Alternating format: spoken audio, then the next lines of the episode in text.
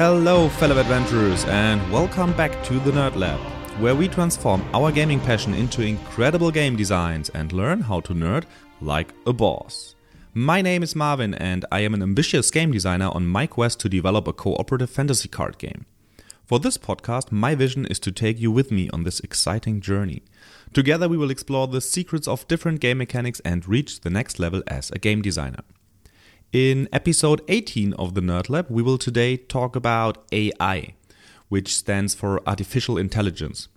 AI is a form of intelligent agent that perceives its environment and takes actions that maximize its chances of successfully achieving a goal.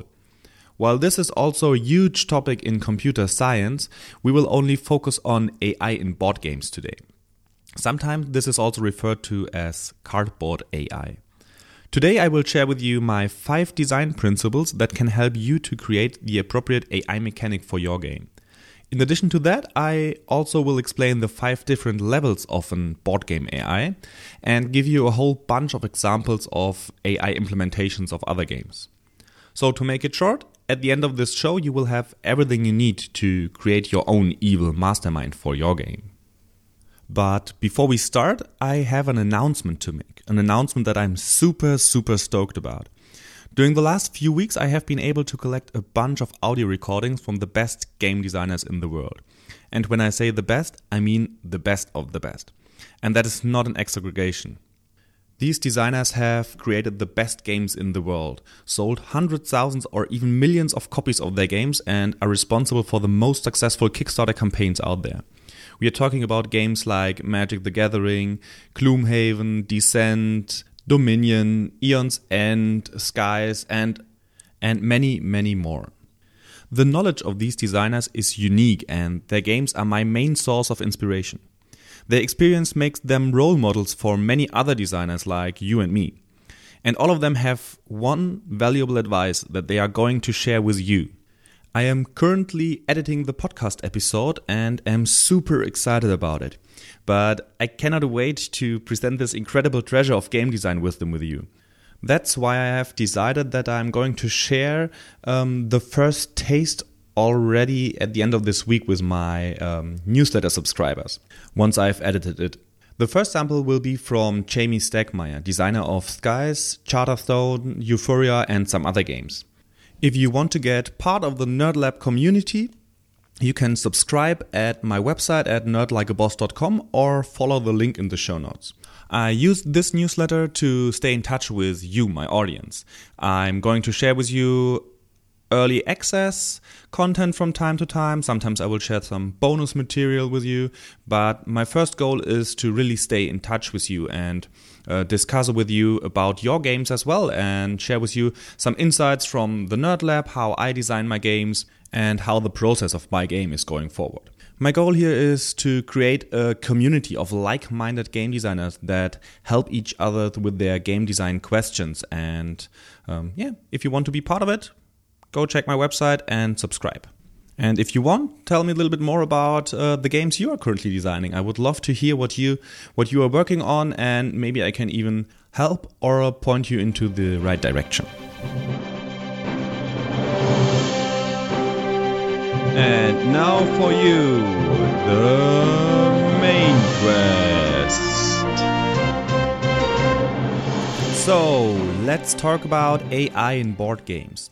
AI to me is just a set of rules that allows a system to make decisions on its own without um, any kind of human input. The primary reason to integrate an AI into a board game is to create an intelligent opponent that is not controlled by a player.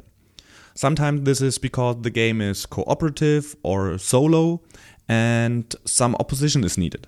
Each co op game needs a system that creates actions and stimuli players have to respond to, and this is typically done with some sort of AI. This topic is actually very closely related to what I've talked about last week. We need something that makes the game going forward, something that keeps up the tension, and something that makes the decisions for the enemies. And the last part is actually what we are going to focus on today AI systems that make the decisions for our enemies.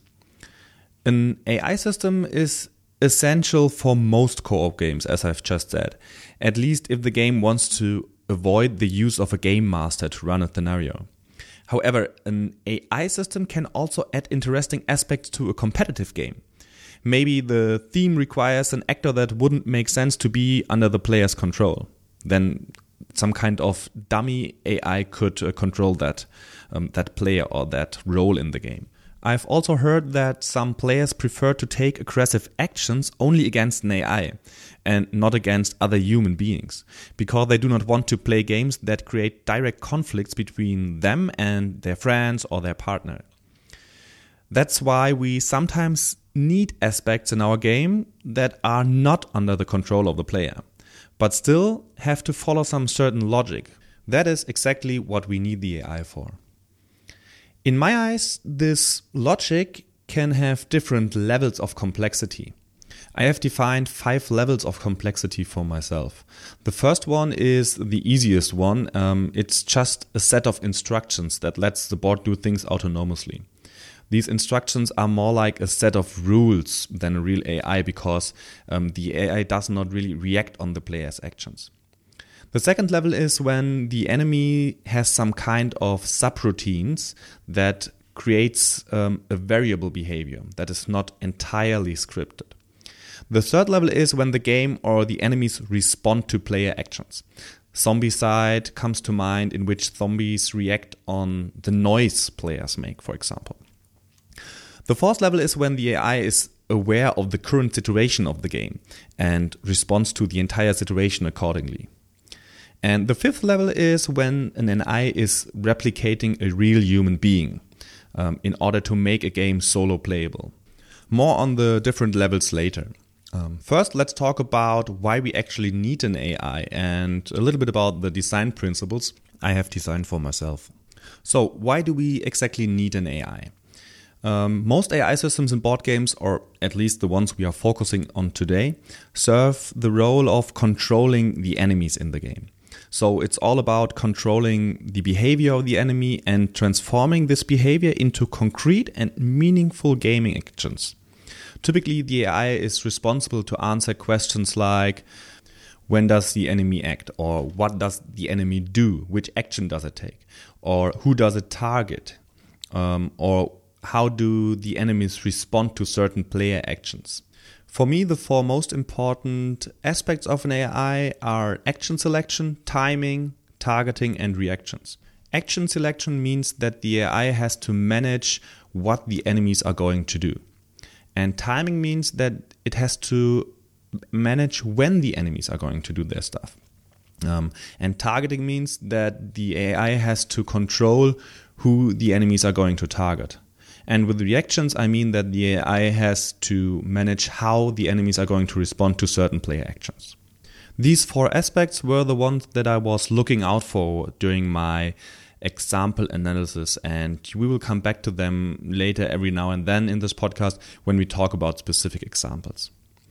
But before we dive into the examples, let's talk a little bit about the design principles that I have defined for myself for my AI. So, my first design principle is that the AI must ensure that the opponent's behavior is reasonable and logical. Enemy actions are supposed to lead to interesting challenges for the players.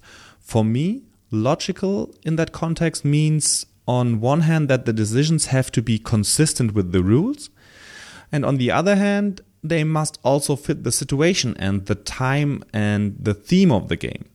The next two design principles both go into the same direction. The second design principle is consistency. It's important that the same rules that apply for players also apply for the AI. If a person controlled by a player cannot cross an obstacle, then a person controlled by an AI shouldn't be able to cross that obstacle as well. At least not without a very good reason.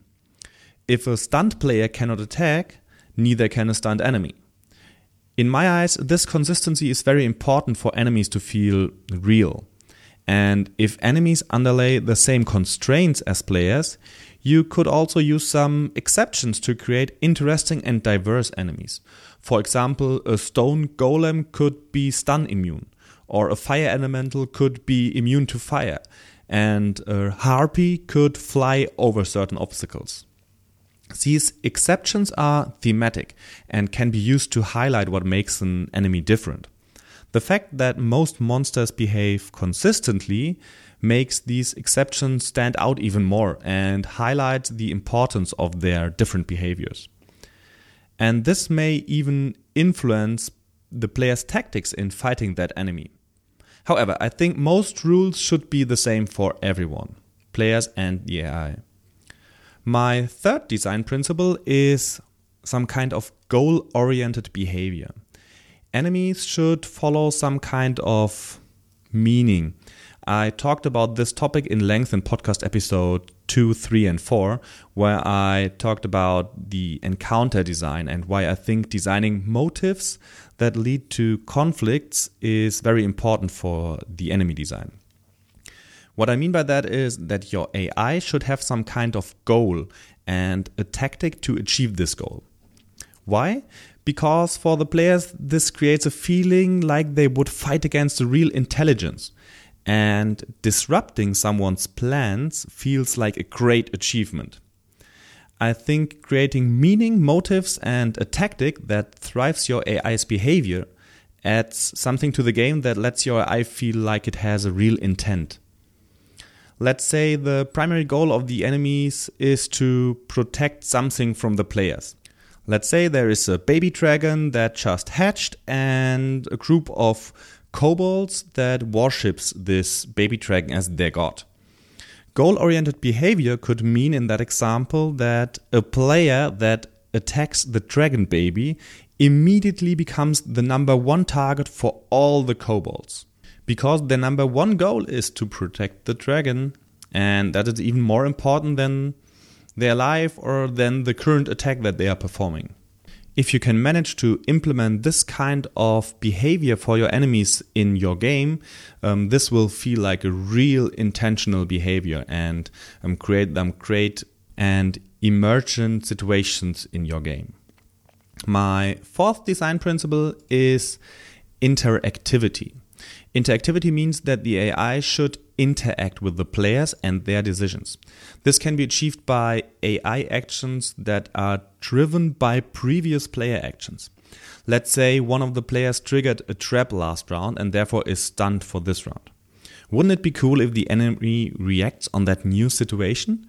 Depending on the type of enemy and its tactic, it could either attack the stunned player because it gets an almost guaranteed hit, or it could retreat and focus on another target because the stunned enemy is no longer a threat in this round. One of the main benefits of adding this kind of element to the AI system is that it creates the feeling of a plan coming together for the enemies. We could imagine the whole AI as a program code, similar to a programming language. Okay, let's do that. Uh, imagine that the opponent is a program code. Um, and then a opponent with no interactivity, for example, would simply be a procedural sequence of commands. Do A, then do B, then do C. An interactive opponent, on the other hand, would have conditional expressions built in. Um, if case X has occurred, then do A. Otherwise, do B. When we later come to the examples, you will see that some games actually use this if then logic to control their enemies. My fifth design principle is more of a challenge than a real principle. The challenge in all of this is to keep it as simple as possible. Remember, everything the AI has to do is additional work for the players. If the AI requires a dice to roll or a card to be drawn, that must be done by the players. And it must be done in addition to managing all their other stuff. And that can easily feel like additional bookkeeping for the players. And to be honest, nobody likes bookkeeping. Players are sometimes forgiving if another player takes some time to think about his next move. But they will not accept if the management of the AI requires a lot of time. It will feel like a chore to them. That's why one of our design goals should be that the AI actions are easy and fast and don't require too many activities that are carried out by the players. At the end, I think there will be probably a trade off between simplicity and all the previous design principles that I've mentioned, which, yeah, more or less all add some kind of complexity to our cardboard AI. If you want a simple AI for your game or a very intelligent and maybe a little bit more complex AI, really depends on your game and um, is the decision that you have to make on your own. In my case, I have an AI that is somewhere in between, I would say. The standard behavior of my enemies is relatively simple but I have also a possibility to add a quest specific behavior to my enemies. And this is where I can add a lot of complexity and intelligence. And depending on the quest, I can decide um, if I want to have more intelligent opponents or maybe less intelligent opponents. Yes, this have been my design principles. Um, I hope they were logical for you and maybe even help you to create your own design principles. Before we dive into the um, examples, um, I will go a little bit deeper uh, into the different levels of an AI. As mentioned before, I have defined five levels that an AI can have. Level one is the easiest way of implementing an AI, and then each level adds a little bit of complexity, but also some kind of intelligence. So, level one is autonomous deterministic behavior. Autonomous behavior probably is the easiest way to manage an AI. The game rules feature some autonomous mechanism that allows things to change in the game without any player input, like moving an enemy from point A to B or along a fixed path. Autonomous behavior is often used for marching orders of opponents, for example. It feels a bit like the enemies would be on rails. Their whole purpose is to get from point A to point B often they want to march from where they spawn to a certain point like a base or a castle. This mechanic is an integral part of most tower defense games, but also other games make use of this mechanic. In Legends of Andor, enemies have a specific goal. They want to attack the castle. Their movement path is printed on the board and completely deterministic.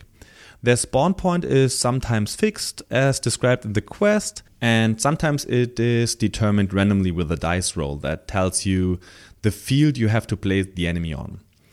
At the end of each round, the enemies are activated in a fixed order that is based on the monster type and the number of the field they are placed on. So, enemies on fields with lower numbers act before enemies of the same type on higher numbers.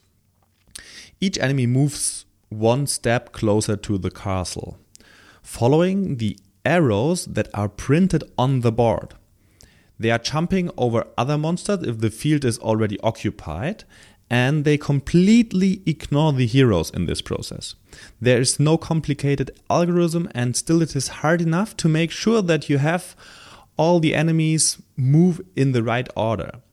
The complexity comes from the fact that the enemies are moving at different speeds. So sometimes you have to um, activate one type of enemy uh, before the other one, even if the other one is uh, closer to the to the castle, and that will cause the enemies to leapfrog each other if one enemy is in front of another one. Then the mechanic is completely deterministic. A big part of the game is to make strategic strikes to break up these chains in order to slow down overall monster movement. Since the monsters completely ignore the players and also the side quests in this game, they don't feel very intelligent. But their movement rules create still very interesting puzzles for the players. Though for the right game, this can be in very a very good way to um, implement monster movement because it is um, very easy for the players. So this was level one, autonomous deterministic behavior. Level two is um, variable behavior. A variable behavior is a behavior that is not completely deterministic. That means the players cannot completely foresee and predict what the enemies are going to do. Often, cards or dice are used to randomly determine which enemy is activated, where the enemy is moving, or which action the enemy performs. In Gloomhaven, for example, if an enemy moves and how far it moves depends on a random card that is drawn from a deck of cards that determines the enemy actions. If the card says move plus one, the enemy moves its base movement, which is written on the enemy card, um, plus one tile forward. If the card doesn't say move on it, the enemy does not move at all, even if it has a base movement. I know there are a lot of additional rules regarding the movements, such as ranged attacks, where the enemy will not uh, move towards the target if it is already in range. But what I wanted to focus on here is the fact that the movement of the enemy is not predictable for the players because it depends on a randomly drawn card. But because each type of enemy has its own deck of cards, players can build up some kind of knowledge about the behavior of the enemy, about the cards. Stone golems are moving less than wind elementals, for example, because they have less cards with high movement modifiers. If the players keep an eye on that cards and remember them, they can draw some conclusions about the behavior of the specific type of enemy. This knowledge then can influence their decision making during the next turns or the next uh, scenarios. At the very beginning, when we started playing Gloomhaven in our group, the following situation occurred. We fought against zombies that move almost exclusively one tile per turn or even do not move at all. So we often ignored the zombies or moved away from them only one step per turn while we focused on the other opponents. We, yeah, we kited them. However, the zombies also have a card in their deck that allows them to move three tiles in a turn. And when they drew this card, our entire plan was ruined. And this card has not only a move 3, but also an immobilize effect, which means that you as a character can't move with your next action. This means that the zombies are were adjacent to to my character and in the next round they are able to attack you. We simply underestimated the zombies and felt too safe. My character was completely pushed into a corner and faced several zombies in close combat. A situation you don't want to be in, and a typical scene in many zombie movies. This one card gave the opponents real depth because it just felt so thematically. We ran away from the zombies, and at one point in time, we just underestimated them. And yeah, now we were screwed. For me, the situation really felt like uh, an episode of The Walking Dead. And the most interesting part about the situation was that it wasn't planned by the designer of this quest. It occurred randomly because the rules allowed it. And so it was some kind of emergent story and emergent situation that came up in the game. However, it was only possible to occur in that way because the opponents don't act completely deterministic, but variable. And this variability is not completely random as well, because each type of enemy has its own deck. The different classes have this chance to feel very thematically and different. And the zombie example made that very clear to me. Even if the unpredictability comes from a card draw, it really feels like the enemies are behaving unpredictable. So, one advantage of the variable behavior approach towards the deterministic approach is that the enemies can surprise you and that you can use your imperfect knowledge about their deck to make your decisions. It also means that there is a learning curve in the game because I will definitely not underestimate that zombies in the future again. So, level 2 is variable behavior of enemies. Level 3 is active response. Active response for me is when an enemy on the board actively responds to a player actions, Surprise. If a player performs a certain action, the enemy's next turn is directly affected by that. There is some kind of input that causes a variable response from the AI based on the new input. In the simplest way, the input could be something like a player entering line of sight. And the, in that case, the response could be that enemy is attacking this player that entered the line of sight. A very good example for an active response can be found in the game Zombie Zombicide. Yes, it is another zombie example, I know. Maybe this is the ongoing theme for today's show. In Zombicide, uh, players create noise with their action, and the enemies then react on that noise based on a decision tree that is also based on line of sight and noise. That means players are actively influencing the movement of the enemies, if they want to or not. A system like that adds a whole new level of tactics to the game because with the player's actions they can influence the movement and they can use it against the enemies. I think this is very can very good see the trade-off between uh, simplicity and intelligence because adding noise as a mechanic definitely lets uh, the zombies feel more intelligent. It sounds strange to call zombies intelligent. However, um, they feel more like they are um, responding to you. But it comes with a cost, it adds complexity to the game. Okay, that was level 3 active responses. Level 4 also has to do with responses, but the responses are situative. This is another very sophisticated and complex form of an AI. An AI that not only makes its decision based on a stimulus, but considers the complete situation for decision making. I personally only know one game that goes really deep into situative responses. I'm sure there are more games out there like this, but the one that I came across is Conflict of Heroes, a board game that simulates a firefight between two armies. In a solo variant of the game, one army is controlled by an AI. The game does not care about the order in which units act, and it does not even care much about which unit does what. It tackles the AI question from a completely different angle. The game does not ask, What can a unit do this round? It asks, What is the situation we are currently in? And based on that information, um, it gives orders and tries to find a unit that can perform this order. So the question is can a unit perform this action? If yes, do it. If not, what is the next best action in this situation? The game implements this procedure with command cards. These cards are randomly drawn from a stack and represent a kind of very complex checklist.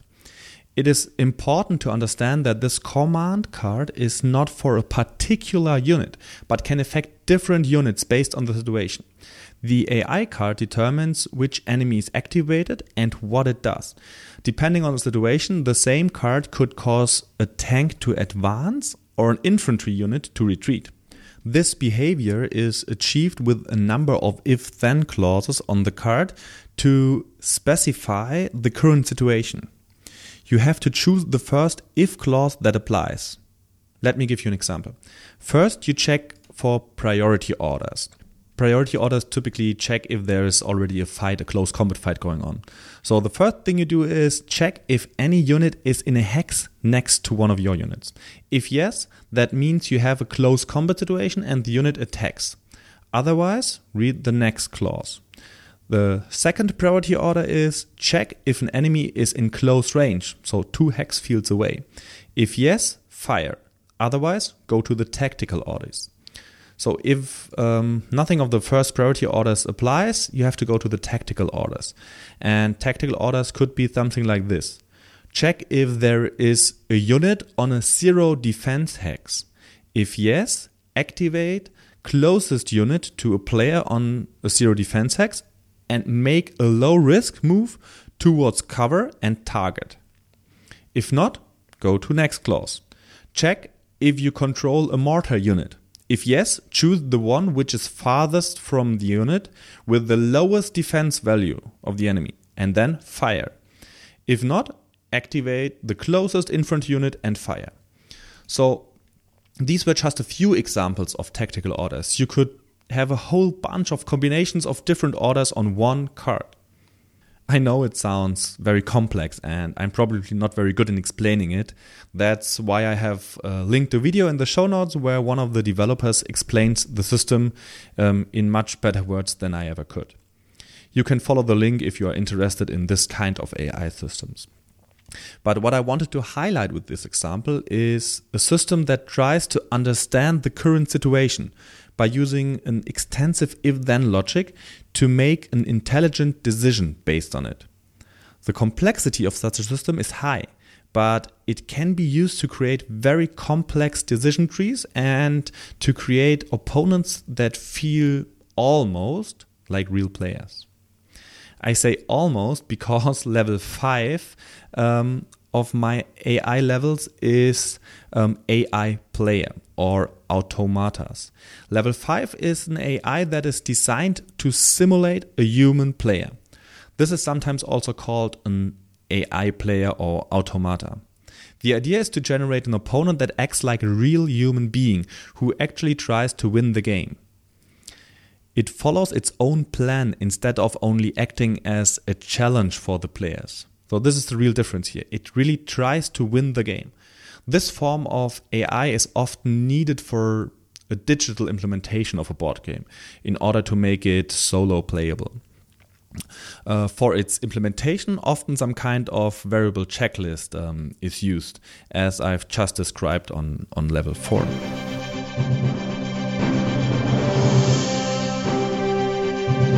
And finally, the conclusion.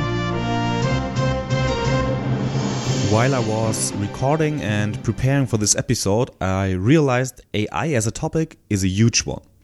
It took me a lot of time to structure it and to gather all the necessary information and all the examples. And I came up with more examples than expected. That's why I've decided to split this episode into two parts, because I have much more to talk about and I don't want to cut some of the examples. Today, we talked about design principles for designing an AI system and the trade off between intelligence and complexity. When you are going to design an AI for your game, you should be aware of the level of AI you want to implement for your game and define your design principles accordingly finding the balance between a simple implementation and compelling enemies is a challenge, and we all have to solve this challenge in different ways, according to our game's theme and mechanics. For me personally, I believe the key element of a good game um, and the good board game AI is to make sure that it creates a feeling of enemies having intentions because winning against an intelligent opponent that sometimes acts surprisingly um, feels way better to me than beating a simple sequence of actions. But that's only my opinion. That's it for today. I hope you enjoyed the first part of this topic and are looking forward to some spicy examples next week. If you know a great example you think I should add to the list for next week, please let me know and I will take a look at it. This would not only help me, but also all of the other great designers in the NerdLab community. And if you want to be part of that community, don't forget to sign up on nerdlikeaboss.com and receive the sneak peek from Jamey Stegmaier. Thank you for listening, and until next week, keep shooting for the moon and nerd like a boss.